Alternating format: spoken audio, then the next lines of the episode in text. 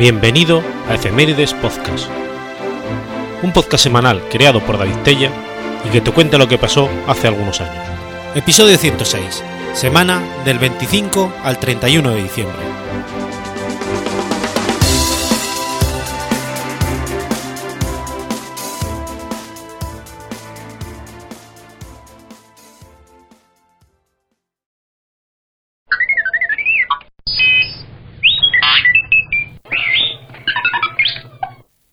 25 de diciembre de 1899.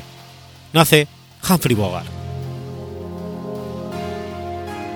Humphrey de Forest Bogart fue un actor de cine y teatro estadounidense. El estilo cínico y moralmente dudoso de muchos de sus personajes, el eterno cigarrillo siempre entre sus dedos y su condición de galán poco convencional son algunos de los rasgos más recordados de su filmografía. Según la lista del American Film Institute, está considerado la primera estrella masculina más importante de los primeros 100 años del cine estadounidense.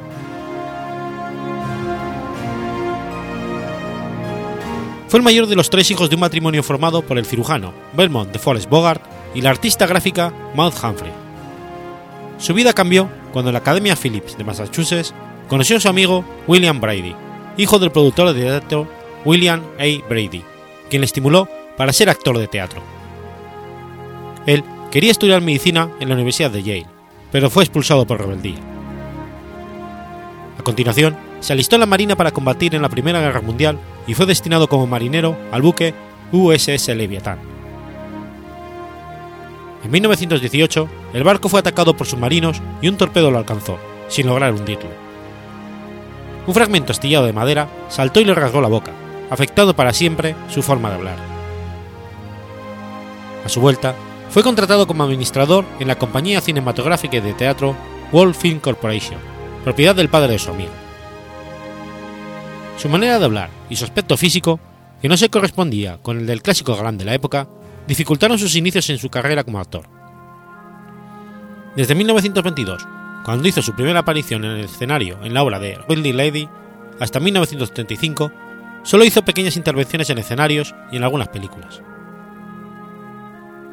Entre los papeles secundarios que Bogart realizó, cabe destacar su aparición en Tres vidas de mujer, película que tuvo una gran repercusión en su carrera, ya que contribuyó a sacarle del anonimato. El actor Leslie Howard, protagonista del Bosque Petrificado, exigió a la Warner Bros. la participación de Bogart en el papel McTe. Así, en 1936, el enorme éxito que tuvo El Bosque Petrificado supuso el comienzo de una carrera sólida para el actor. Su consagración llegó en 1941 con El último refugio, dirigida por Roald West. A partir de entonces, Bogart encadenó films hoy considerados como clásicos. Bajo la dirección de John Huston, rodó El halcón maltés, donde interpretó al detective Sam Spade. En el 42 filmó Casablanca, en la cual protagoniza, junto a la actriz sueca Ingrid Bergman, una de las más grandes historias de amor de la cinematografía mundial. La cinta, dirigida por Michael Curtis, es catalogada como una de las cinco más grandes películas jamás filmadas, y valió a Bogart su primera nominación al premio Oscar, aunque no lo ganó.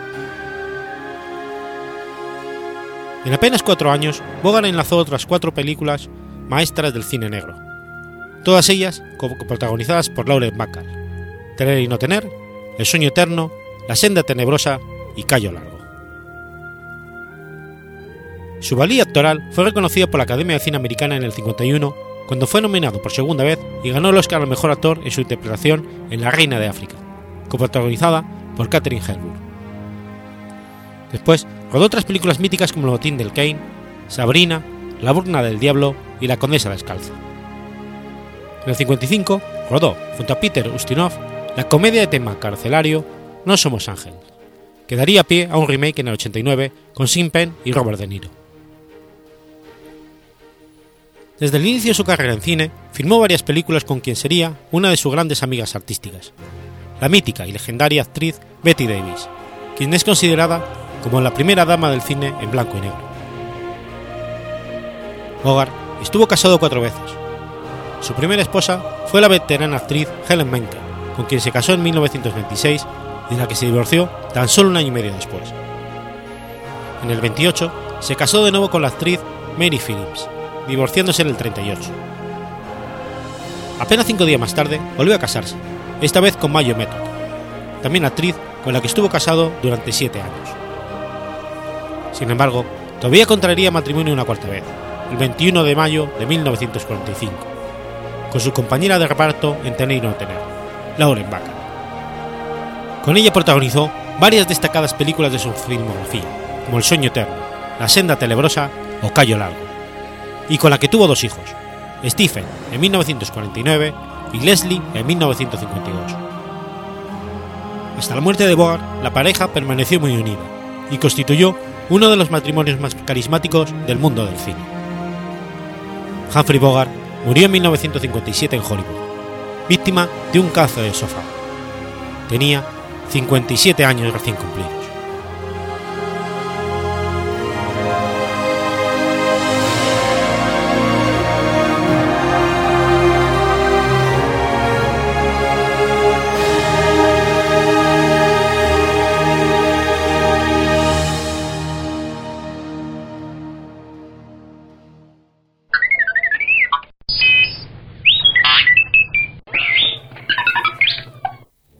26 de diciembre de 1863. Nace Charles Paté. Charles Paté fue un importante productor cinematográfico francés. Nacido en una modesta familia, Charles Paté llegó a convertirse en el más importante empresario del cine mudo. Su padre, escoracero de la Guardia Imperial de Napoleón III, montó una peluquería que no dio demasiada fortuna.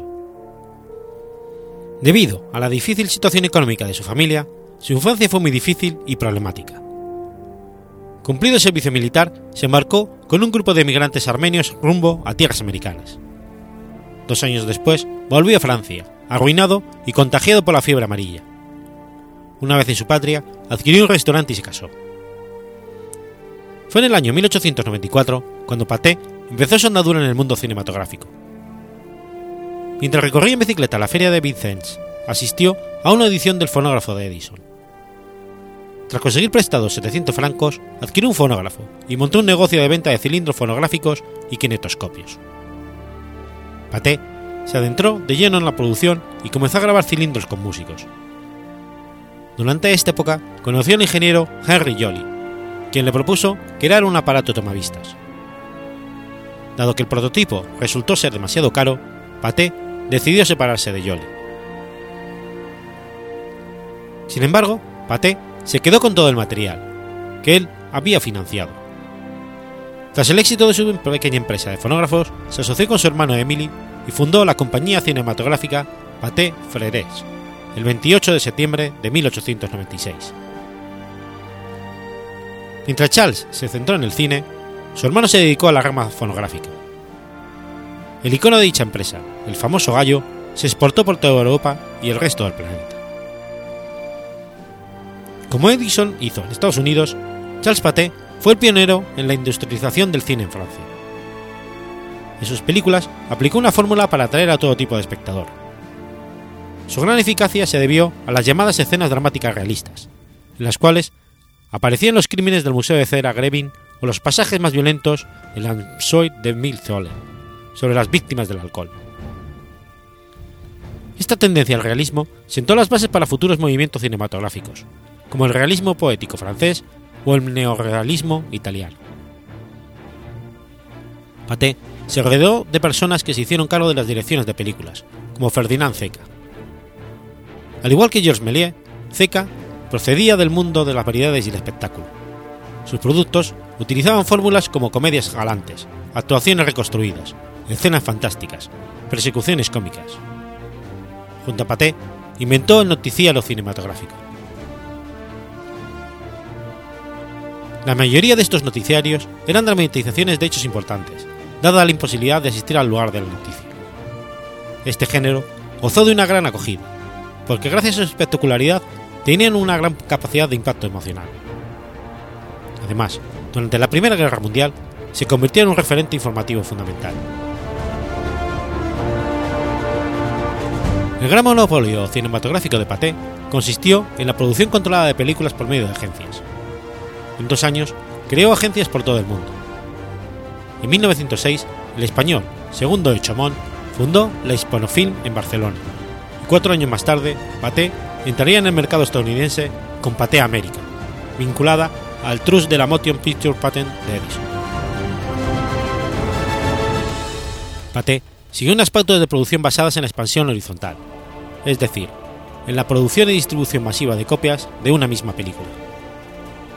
Muestra de su éxito es el crecimiento espectacular de sus beneficios, que pasaron de 345.000 francos a 24 millones en 7 años. Aún así, Pathé dio un paso más y desarrolló la expansión vertical. De esta manera, controlaba también la fabricación de las películas vírgenes, los aparatos de grabación y las salas de exhibición. Su lema era mínimo presupuesto, máxima explotación. En agosto de 1913, Charles Pathé rompe su relación con el Trust de Edison y un año después se independiza y funda la Pathé Exchange. En 1930, Charles Pathé se retiró de los asuntos cinematográficos, después de ceder sus acciones a Bernard Nathan. Sin embargo, la sociedad Pathé-Nathan desapareció rápidamente, según algunos debido a dudosas operaciones financieras, que llevaron a la detención de Nathan. No obstante, es más probable que Bernard Nathan fuese víctima del antisemitismo de los años 30. La sociedad Nouvelle Pathé Cinema perduró durante todavía 50 años, hasta que fue adquirida en 1992 por la sociedad Charqueurs.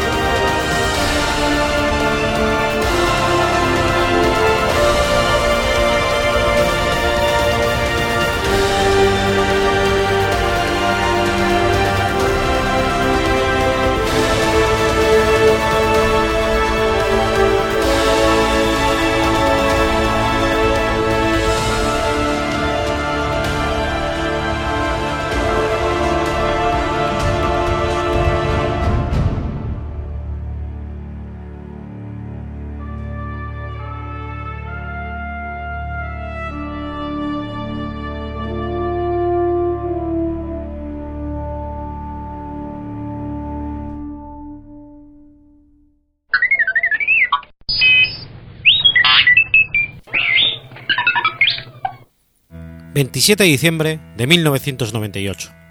Muere Ricardo Tormo. Ricardo Tormo Blaya fue un piloto español de motocicletas. Nació el 7 de septiembre de 1952 en Ayacor, una pedanía del pueblo de Canals, en la provincia de Valencia. Ricardo Tormo Blaya era menor de edad cuando consiguió un segundo puesto en su, como, en su estreno como piloto federado en Cullera, en el año 1971. Sin embargo, hasta el 72 no volvió a correr por expresa posición de su padre. Después de un año en blanco, en la prueba que abría el calendario de la categoría del 75 Junior, se proclamó vencedor en Guadalajara. En 1973, Ricardo se inició en el Campeonato del Mundo y consiguió su primer punto en la décima carrera del Mundial sobre el asfalto del Jarama, mientras que en la competición nacional se hizo con un cuarto puesto en 50 centímetros cúbicos, una categoría que mejoraría la siguiente temporada en la que finalizó tercero. En 1977, Ricardo se convierte, junto con Ángel Nieto, en piloto oficial de Bultaco para disputar el Mundial. En el último Gran Premio del año, consiguió su primera victoria en la máxima competición del circuito sueco de Anderstorp, desafiado por la lluvia. En agua, Tormo demostró una gran habilidad para rodar rapidísimo.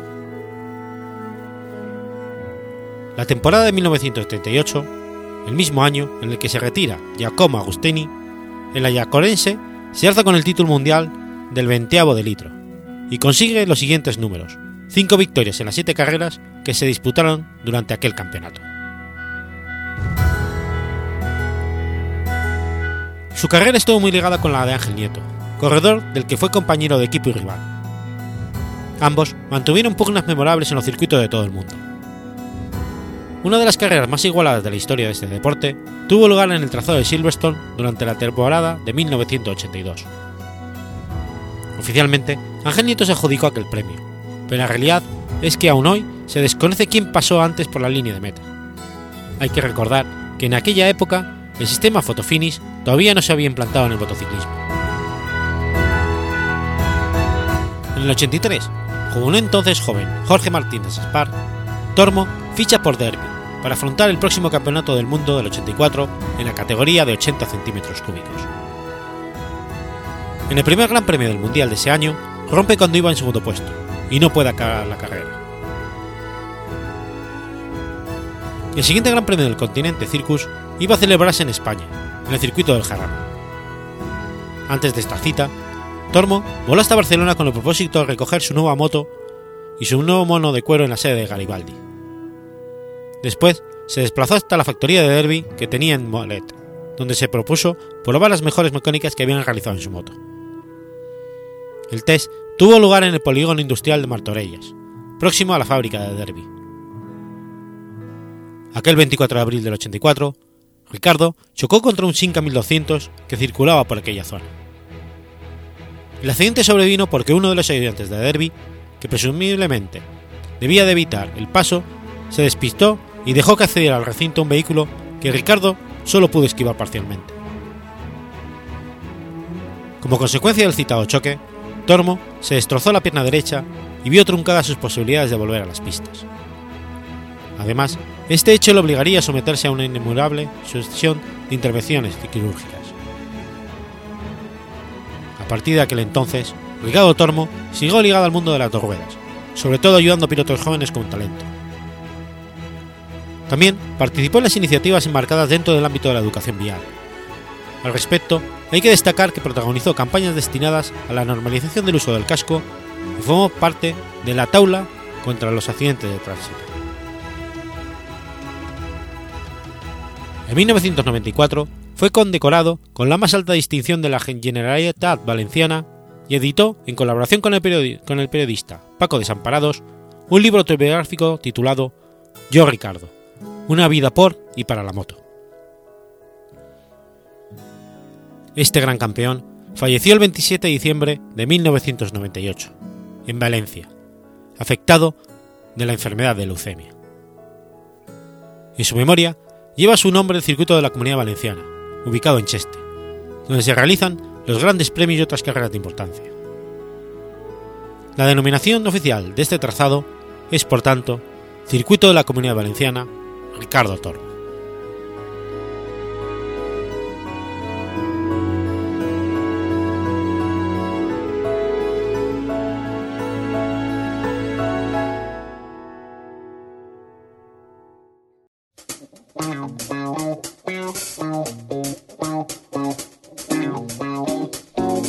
¿Conoces la Asociación de Escuchas de Podcasting?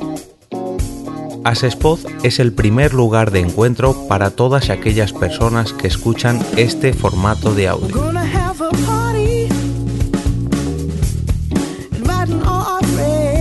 Compartimos, comentamos y escuchamos una gran cantidad de podcasts, pero seguro que no los conocemos todos. Nos falta este que estás escuchando ahora mismo.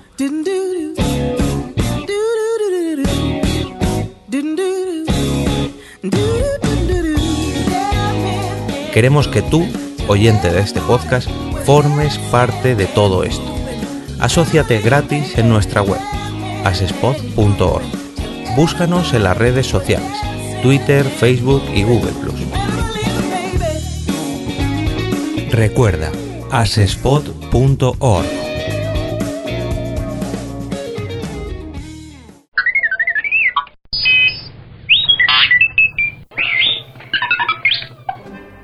28 de diciembre de 1937.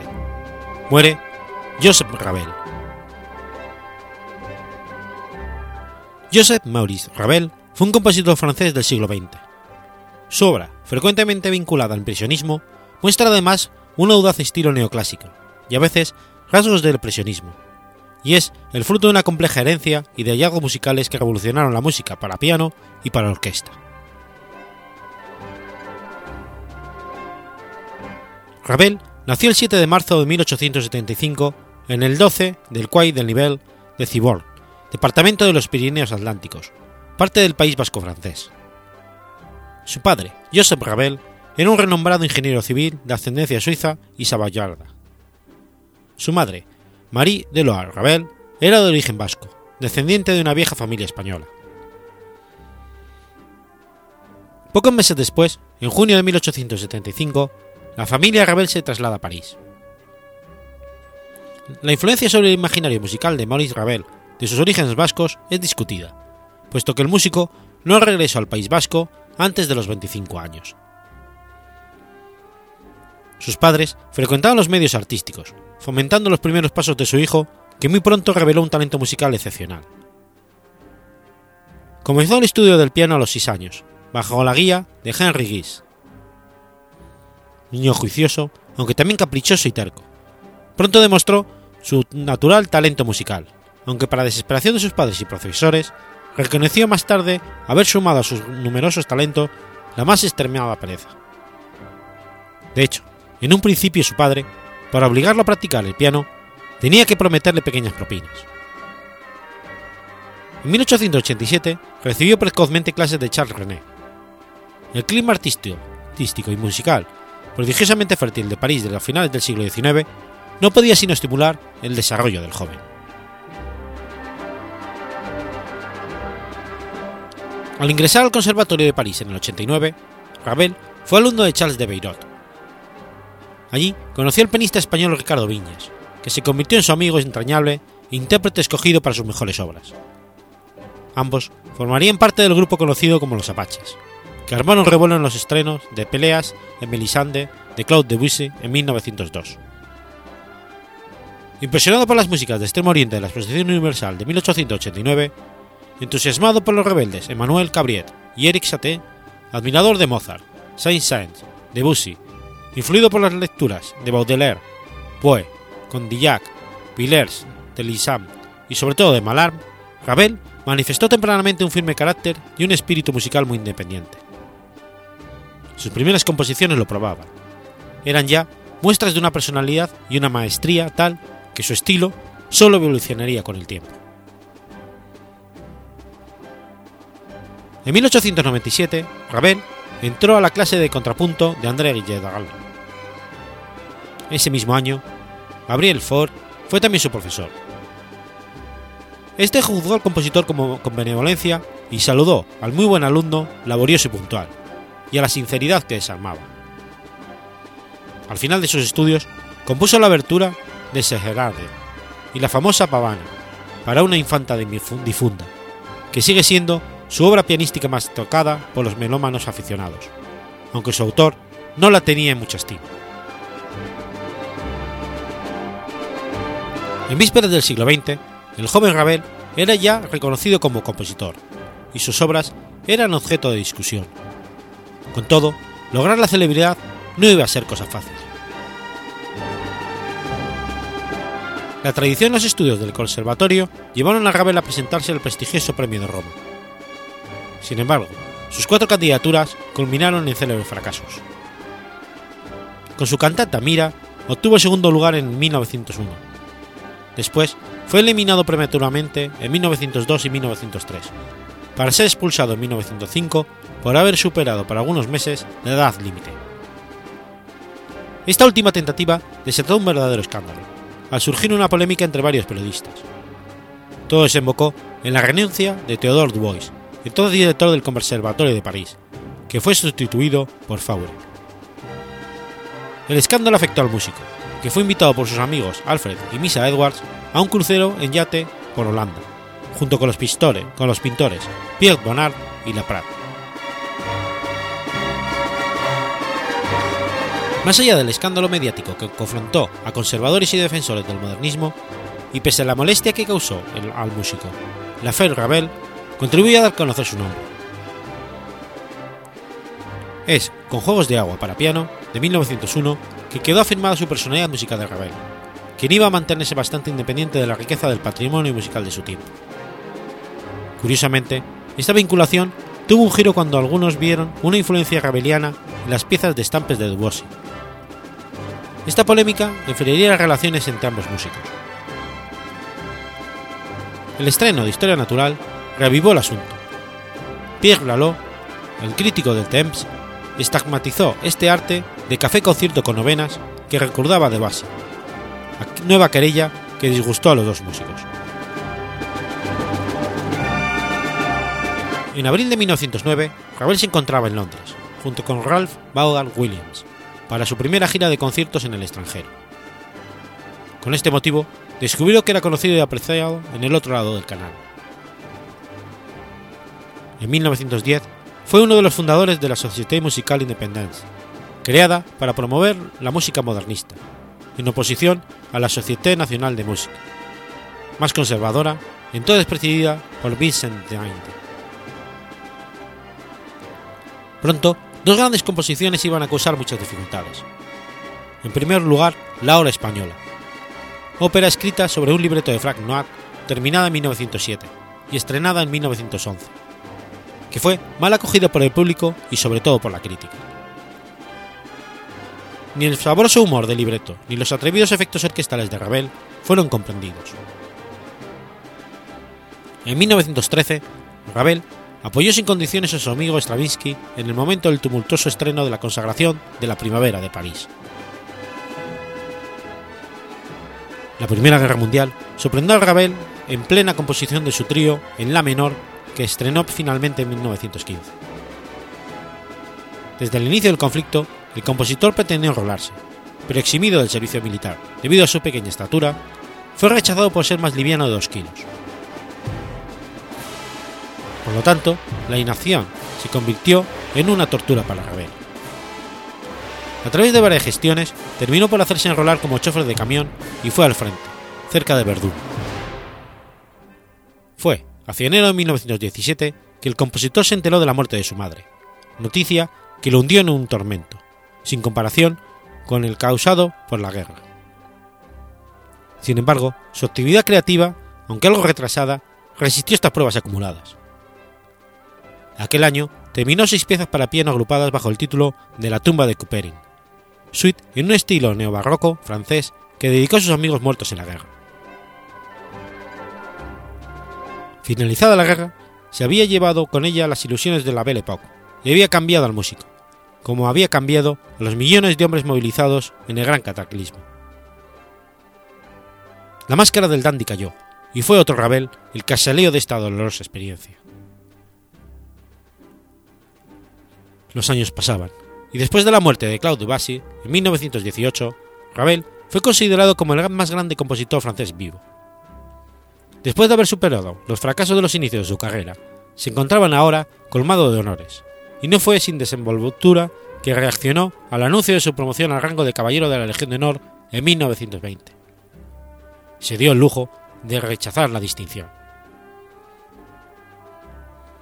Su primera obra maestra de la posguerra fue La Vals, poema sinfónico dramático comisionado por los ballets rusos de Sergei Diaghilev y estrenado en abril de 1920 en presencia de Stravinsky y de Polek. En 1921, Ravel se instaló en Mortamer de Village, deseando adquirir una casucha a menos de 30 kilómetros de París, la Belvedere. En esta casa, hoy museo, vivió hasta su muerte. Fue también la guarida ineludible del cenáculo rabeliano.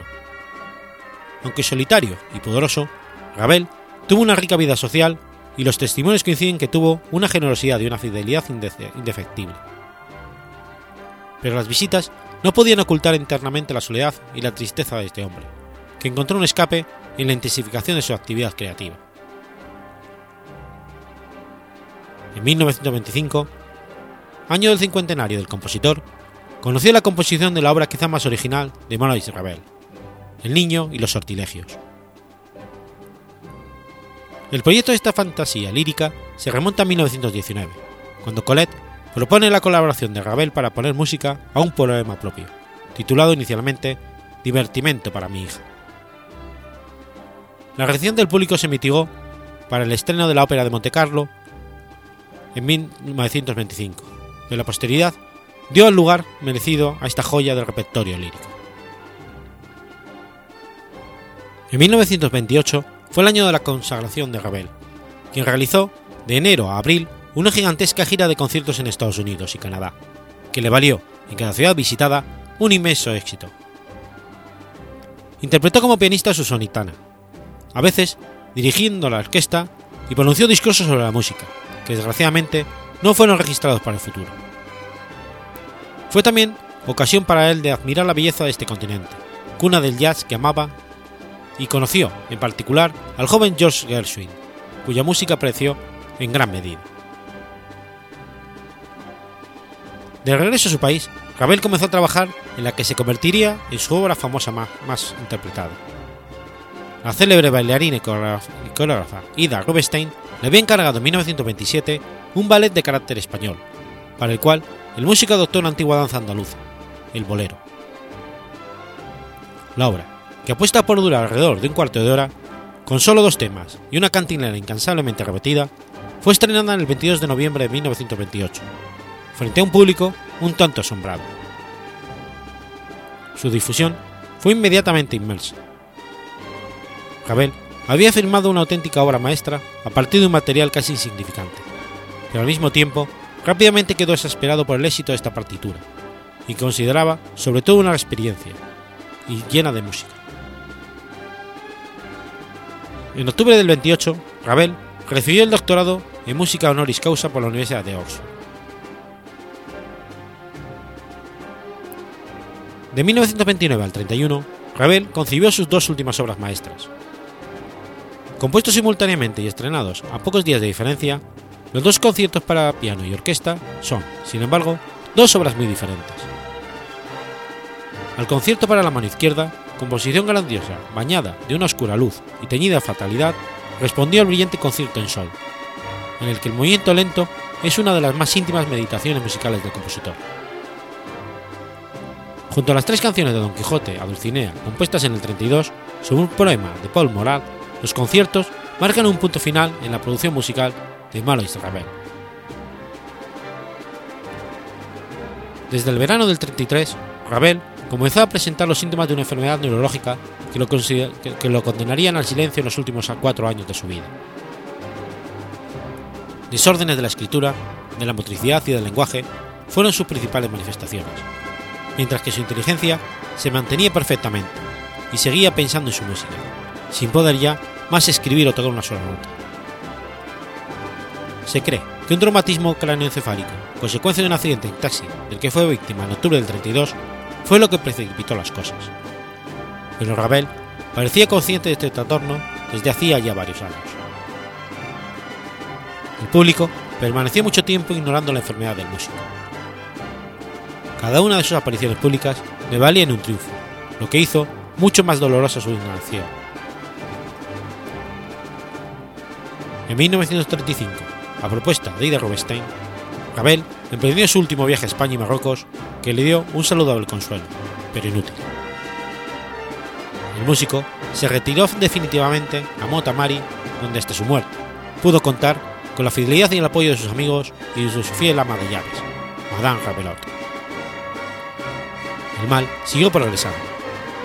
En diciembre del 37 se intentó en París una intervención quirúrgica desesperada en su cerebro enfermo. El 28 de diciembre de 1937 moría Maurice Ravel a los 62 años.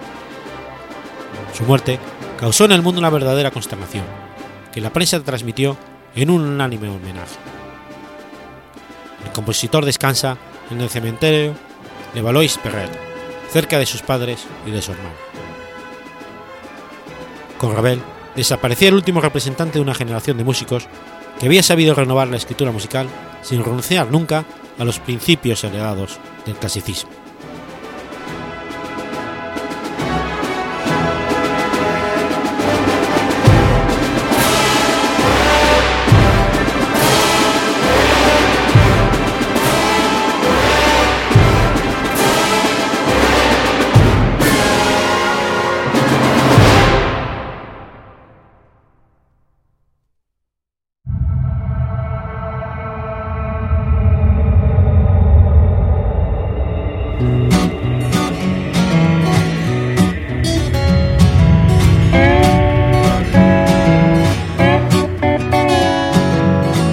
¿Sabías que existe una asociación donde damos voz a los podcasts? La Asociación Podcast nace con el propósito de aunar intereses relacionados con el podcasting, ofreciendo formación, soporte y una mesa de debate sobre el podcasting, no solo en España, sino también en toda Hispanoamérica. Entre nuestros proyectos destacan nuestro libro colaborativo, la organización de diferentes eventos relacionados con el podcasting como las jornadas de podcasting, los premios de la Asociación Podcast y Radio Podcastellano.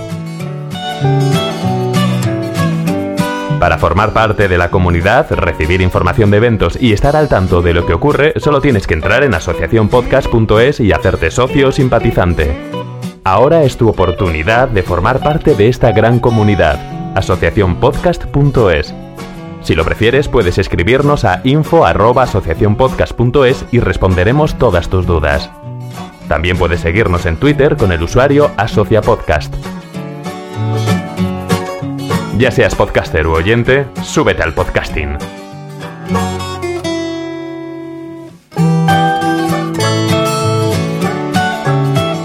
Gracias, de nada.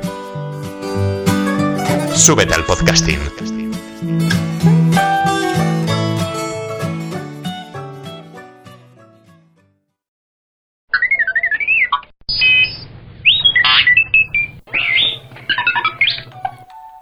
...29 de diciembre de 1876... ...nace Pablo Casals. Pau Carles Salvador Casals y de Fillo, también conocido como Pablo Casals, es uno de los músicos españoles más destacados del siglo XX. De padre catalán y madre nacida dentro de una familia de catalanes indianos en Puerto Rico, Casals es considerado uno de los mejores violonchelistas de todos los tiempos. Una de sus composiciones más célebres es el himno de las Naciones Unidas, conocido como el himno de la paz, compuesto mientras residía en Puerto Rico y donde había residido otros españoles renombrados internacionalmente, como Juan Ramón Jiménez y Francisco Ayala. Entre las contribuciones más importantes de Pau Casals destaca haber cambiado la técnica de interpretación del violonchelo, buscando movimientos más naturales alejados de la técnica rígida del siglo XIX, y pegando el arco a las cuerdas siempre.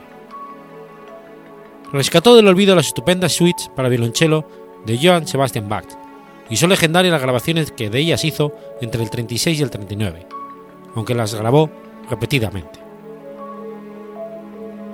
Casals mostró ya desde su infancia una gran sensibilidad por la música. Su padre, Carles Casal Ribés, también músico, le transmitió los primeros conciertos, conocimientos musicales, que Pau Casals amplió con estudios en Barcelona y en Madrid. En esta ciudad compartió estudios con el otro grande del violonchelo español del siglo XX, Juan Ruiz Casaus, siendo ambos discípulos del catedrático de la Escuela Nacional de Música, Víctor Mereque, iniciador de la Escuela Violonchelista Española Moderna, y de Jesús Monasterio en la Cátedra de Perfeccionamiento de Música de Cámara. Con tan solo 23 años, inició su trayectoria profesional y actuó como intérprete en los mejores auditorios del mundo. En calidad de intérprete, aportó cambios innovadores a la ejecución de violonchelo e introdujo nuevas posibilidades técnicas y expresivas. Como director, buscaba igualmente la profundidad expresiva, la esencia musical que sabía alcanzar con el violonchelo. Son especialmente conocidas las versiones que dirigió en el Festival de Malbourg y en los conciertos de Brandenburgo de Johann Sebastian Bach, su músico predilecto, sinfonías de Amadeus Mozart y otras muchas. Paul Casals ejerció también como profesor en el Real Conservatorio de Madrid. Además de violonchelista, también desarrolló su carrera como compositor, dejando un legado de obras entre las que se incluye el Oratorio El Pesebre, que presentó en diversos países. Junto a su carrera como músico, Pau Casals mantuvo siempre una incansable dedicación a la defensa de la paz, la democracia y la libertad, y a lo largo de su vida dejó constancia de su compromiso en favor de la clase trabajadora con orquestas que fundaba y patrocinaba para los obreros y labradores, así como haciendo aportaciones económicas para refugiados y exiliados. Además, en 1905 fundó en Barcelona el Comité Catalán contra la Guerra junto con el astrónomo José Comas y y el geólogo Alberto Carsi.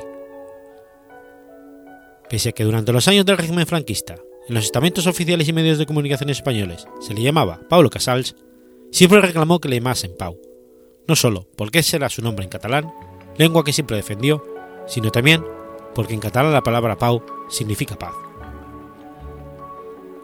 En 1917 anunció su decisión de no volver a actuar en Rusia, tras los sucesos de la Revolución Rusa y la implantación del sistema comunista.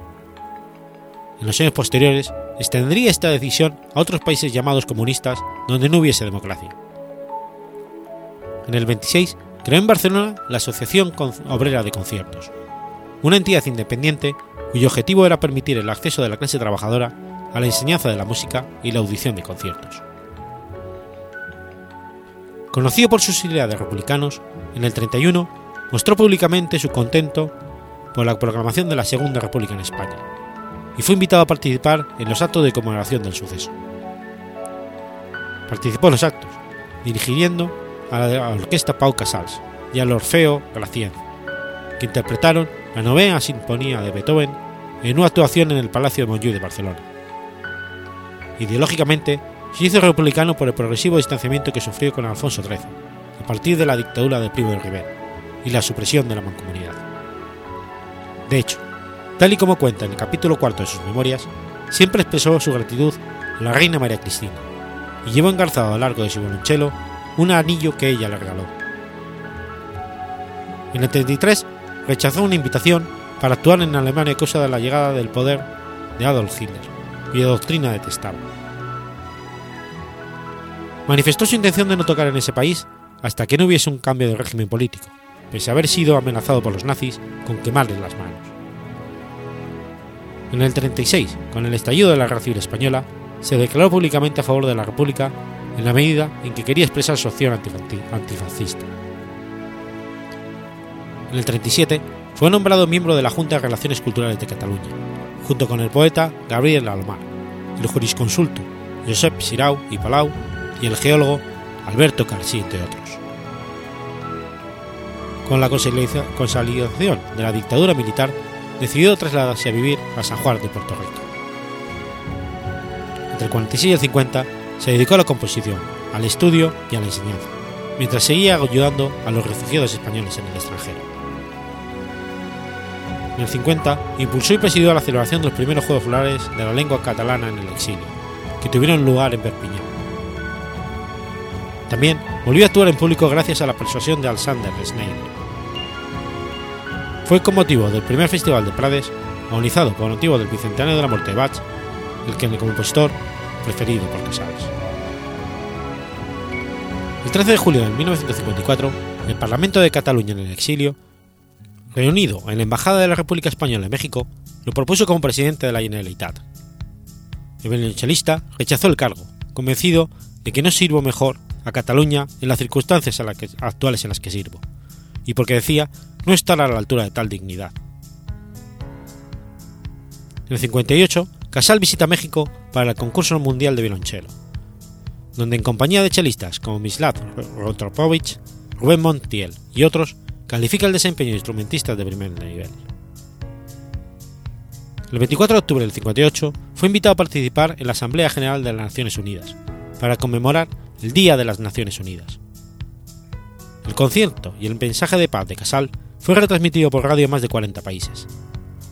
Aquella intervención le convirtió en uno de los símbolos mundiales de la lucha por la paz y la libertad en todo el mundo, y le valió la nominación a Premio Nobel de la Paz para ese año. El 17 de diciembre del 60, estrena en el fuerte de San Diego, en Acapulco, como agradecimiento al país que había recibido a los españoles exiliados, el oratorio que había compuesto con ideas pacifistas desde los años 40, del poema premiado de Joan Alavedra, El pesebre, en catalán. El 24 de octubre del 71 recibe la Medalla de la Paz en un homenaje en la sede de la Asamblea General de las Naciones Unidas en Nueva York. En el acto se interpretó, bajo su dirección, el himno de las Naciones Unidas, compuesto por Casals con letra del poeta Auden, por encargo de Utah, secretario general de la organización. La pieza se convierte en el himno de la paz, como también es conocida. Tras la interpretación del himno de la ONU, Casals pronunció un discurso en inglés y catalán, convirtiéndose en la primera persona que utilizó la lengua catalana en la Asamblea de las Naciones Unidas. En 1973 muere en San Juan de Puerto Rico. El gobierno del país declara tres días de luto nacional. Se reciben las condolencias de todos los jefes importantes del Estado, los grandes músicos y el pueblo en general. En la Ciudad de México, desde el Teatro Principal, el Palacio de las Bellas Artes, se presenta el poema sinfónico El Pesebre con renombrados solistas, dos orquestas y coro, dirigidos por Enrique Jimeno, que fue retransmitido por satélite internacionalmente.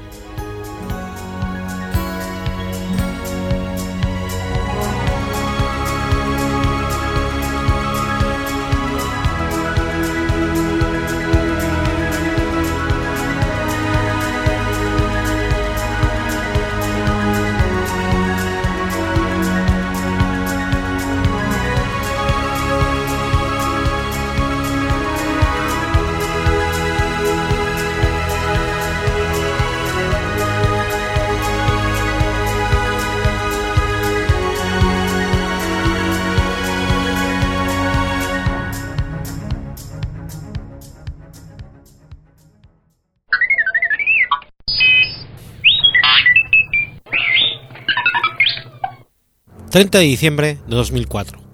Muere. Artie Shaw fue un clarinetista y director de orquesta estadounidense de jazz. Nacido en el seno de una familia judía, Arthur Stavisky se educó en New Haven, Connecticut. Allí aprendió a tocar el clarinete y el saxofón. Inició su carrera en orquestas de baile y en el 26 adoptó el seudónimo de Artie Shaw. En 1929 se traslada a Nueva York, donde inicia una intensa actividad como músico de estudio.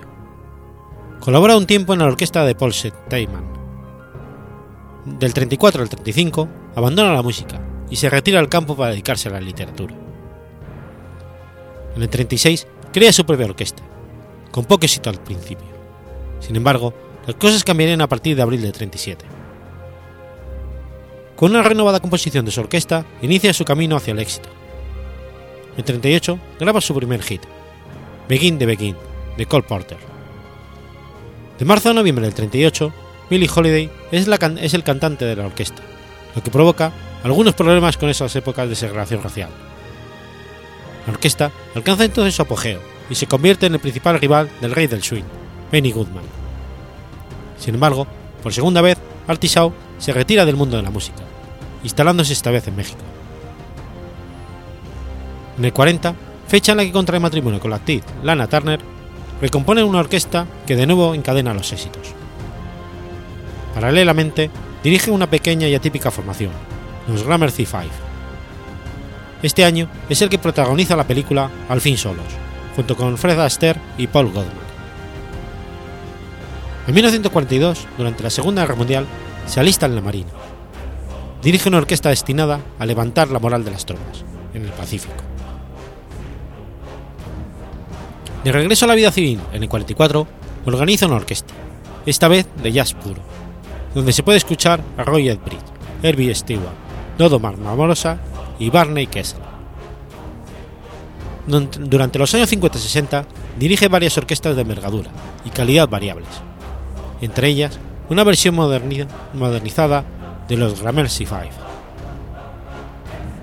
Hombre de espectáculo, poseedor de una considerable fortuna personal, coprotagonista de varios matrimonios y divorcios clamorosos, como el de Ava Gardner, un día decide clausurar su brillante carrera musical. Fue en 1954, con 44 años. Dos años antes había publicado su autobiografía, en la que se lamentaba de las pompas y los fastos de la vida magnal. Era un hombre célebre por rechazar la intromisión de su intimidad, y abominaba de la curiosidad existente de la prensa, muy, interesada en su vida sentimental turbulenta. Siendo un ídolo, adjuró de sus admiradores, sin que esto le produjese ningún rechazo social ni el olvido. Políticamente progresista, fue uno de los escasos jazzistas que tuvo problemas con el senador McCarthy y su comisión de triste memoria. Tras dos horas de interrogatorio, en los que la prensa se cebó con él por sus amoríos morbosos, en el 55 decidió que América había terminado para él. Se marchó a Begú, en Gerón, en la costa brava española durante cinco años, hasta que la fiebre macartista se apaciguó. A finales de los 60, abandona de nuevo la música para convertirse en productor cinematográfico y teatral. se retira a Lackerville, Connecticut, y esporádicamente reaparece como música. En 2004 recibe un Lifetime Achievement Grammy Award. Artisau fallece el 30 de diciembre de 2004.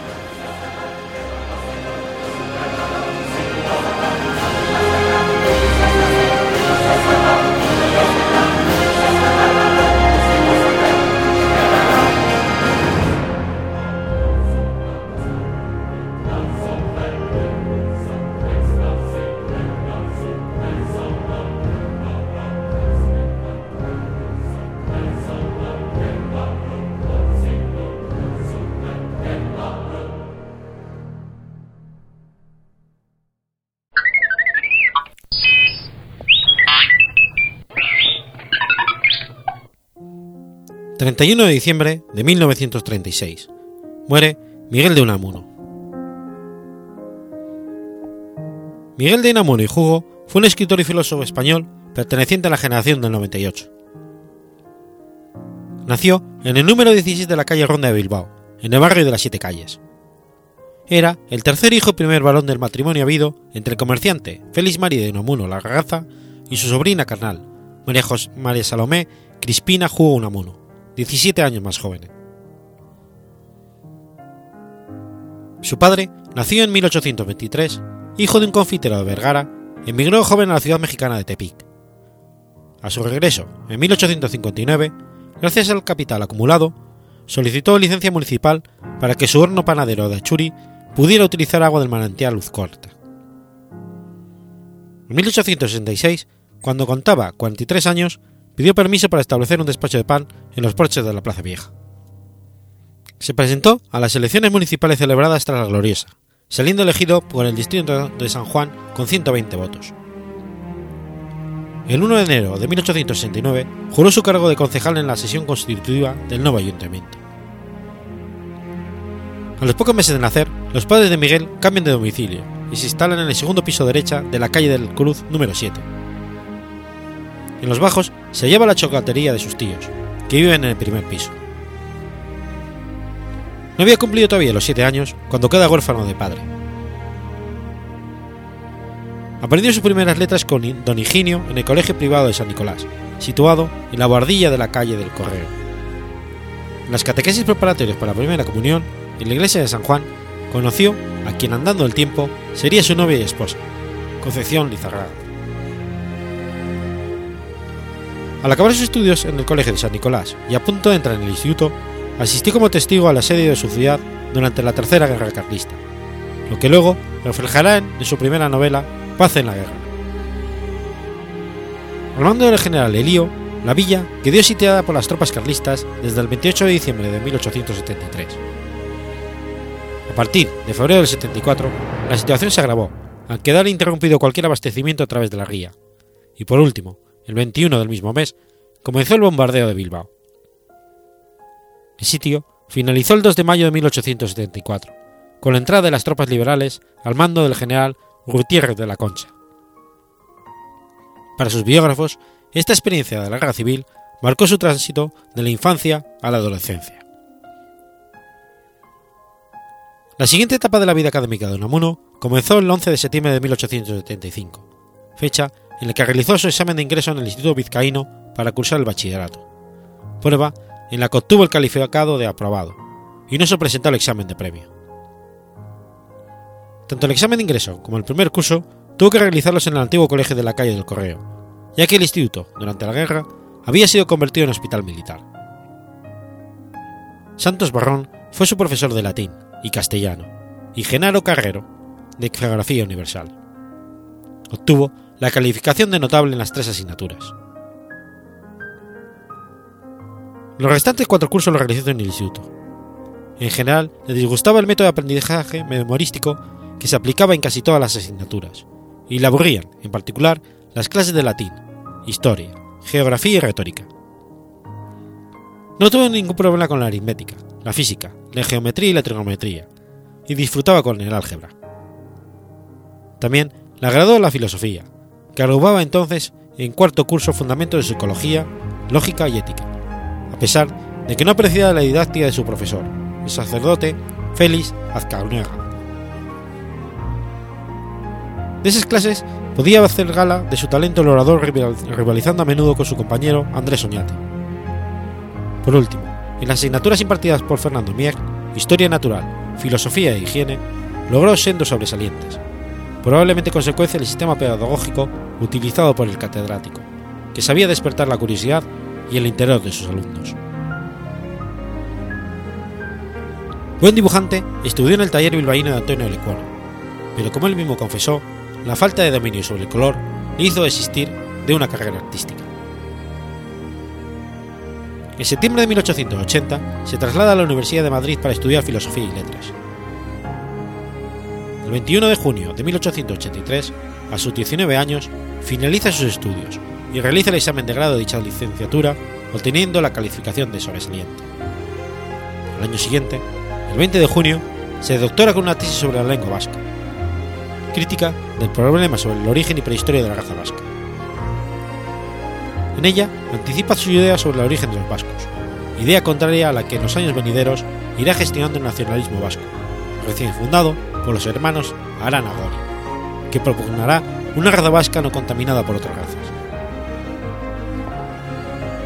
En 1884 comienza a trabajar en un colegio como profesor de latín y publica un artículo titulado El elemento alienígena en el idioma vasco y otro costumbrista, Garnier, aumentando su colaboración en 1886 con el noticiero bilbaíno. En 1888 oposita en Madrid a la Cátedra de Psicología, Lógica y Ética vacante en el Instituto de Bilbao, y mientras se halla en la capital por este motivo, la Diputación, de Vizcaya convoca una plaza para profesor interino de lengua vascongada en el instituto con asignación anual de 1.500 pesetas.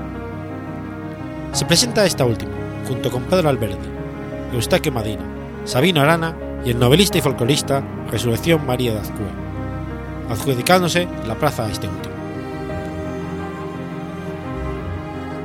Polemizó con Arana, que iniciaba su activista nacionalista, ya que consideraba a Unamuno como vasco pero españolista, debido a que Unamuno, que ya había escrito algunas obras en euskera, considera que este idioma estaba próximo a desaparecer, y que bilingüismo no era posible.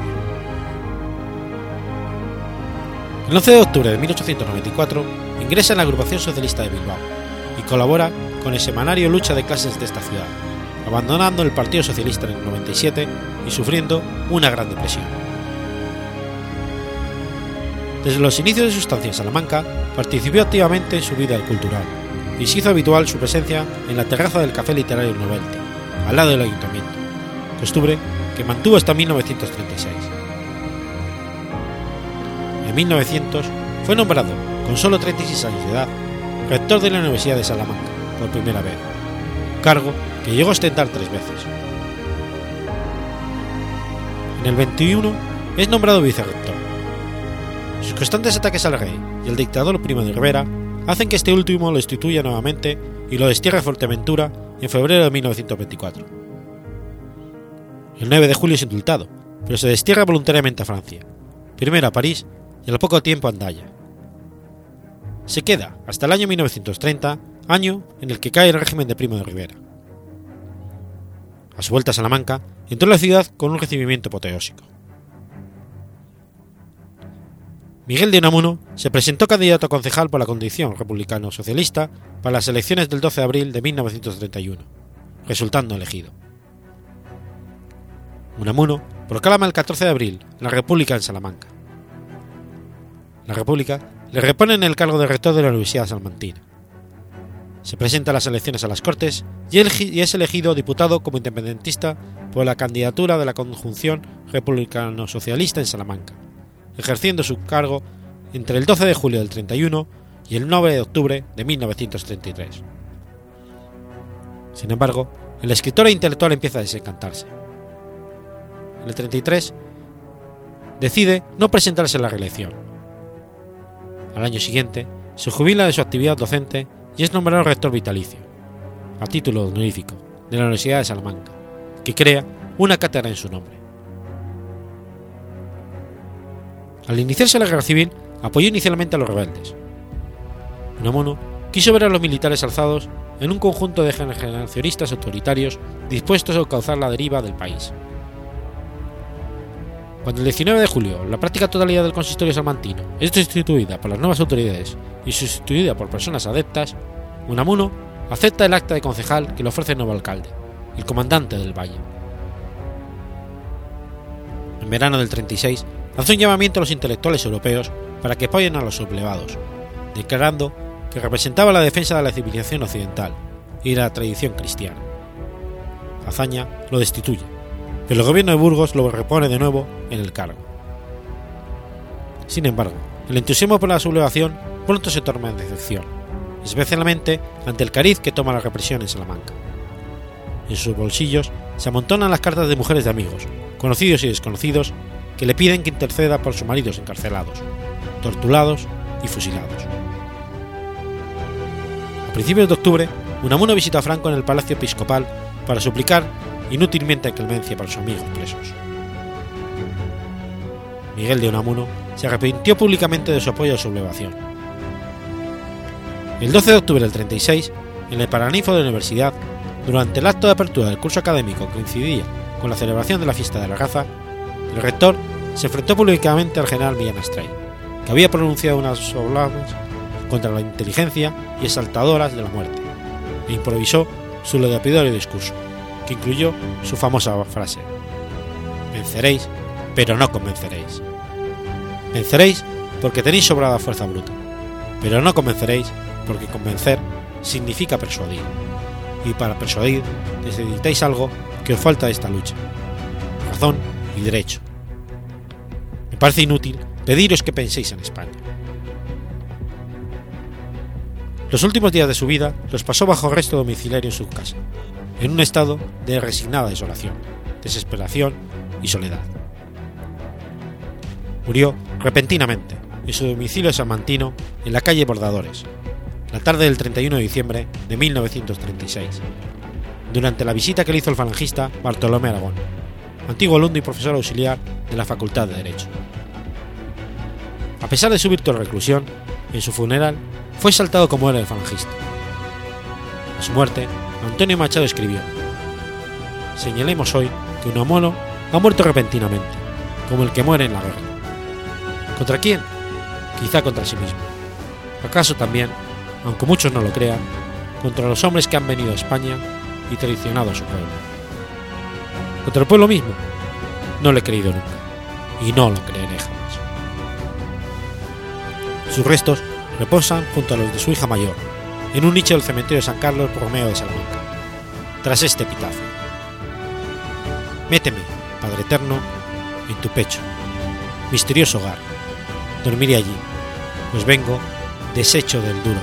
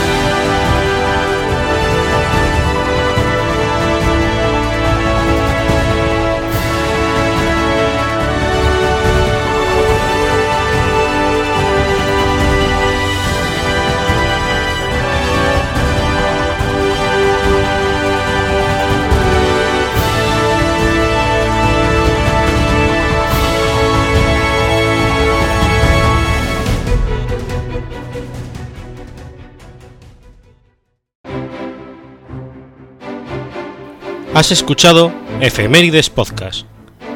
Si quieres ponerte en contacto conmigo, puedes hacerlo por Twitter a la cuenta arroba efemeridespod o mi cuenta personal, arroba telladavid.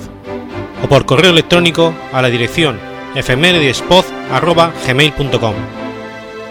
También puedes visitar la página web efemeridespodcast.es. Y recuerda que puedes suscribirte por iTunes y por iBox, y tienes un episodio nuevo cada lunes.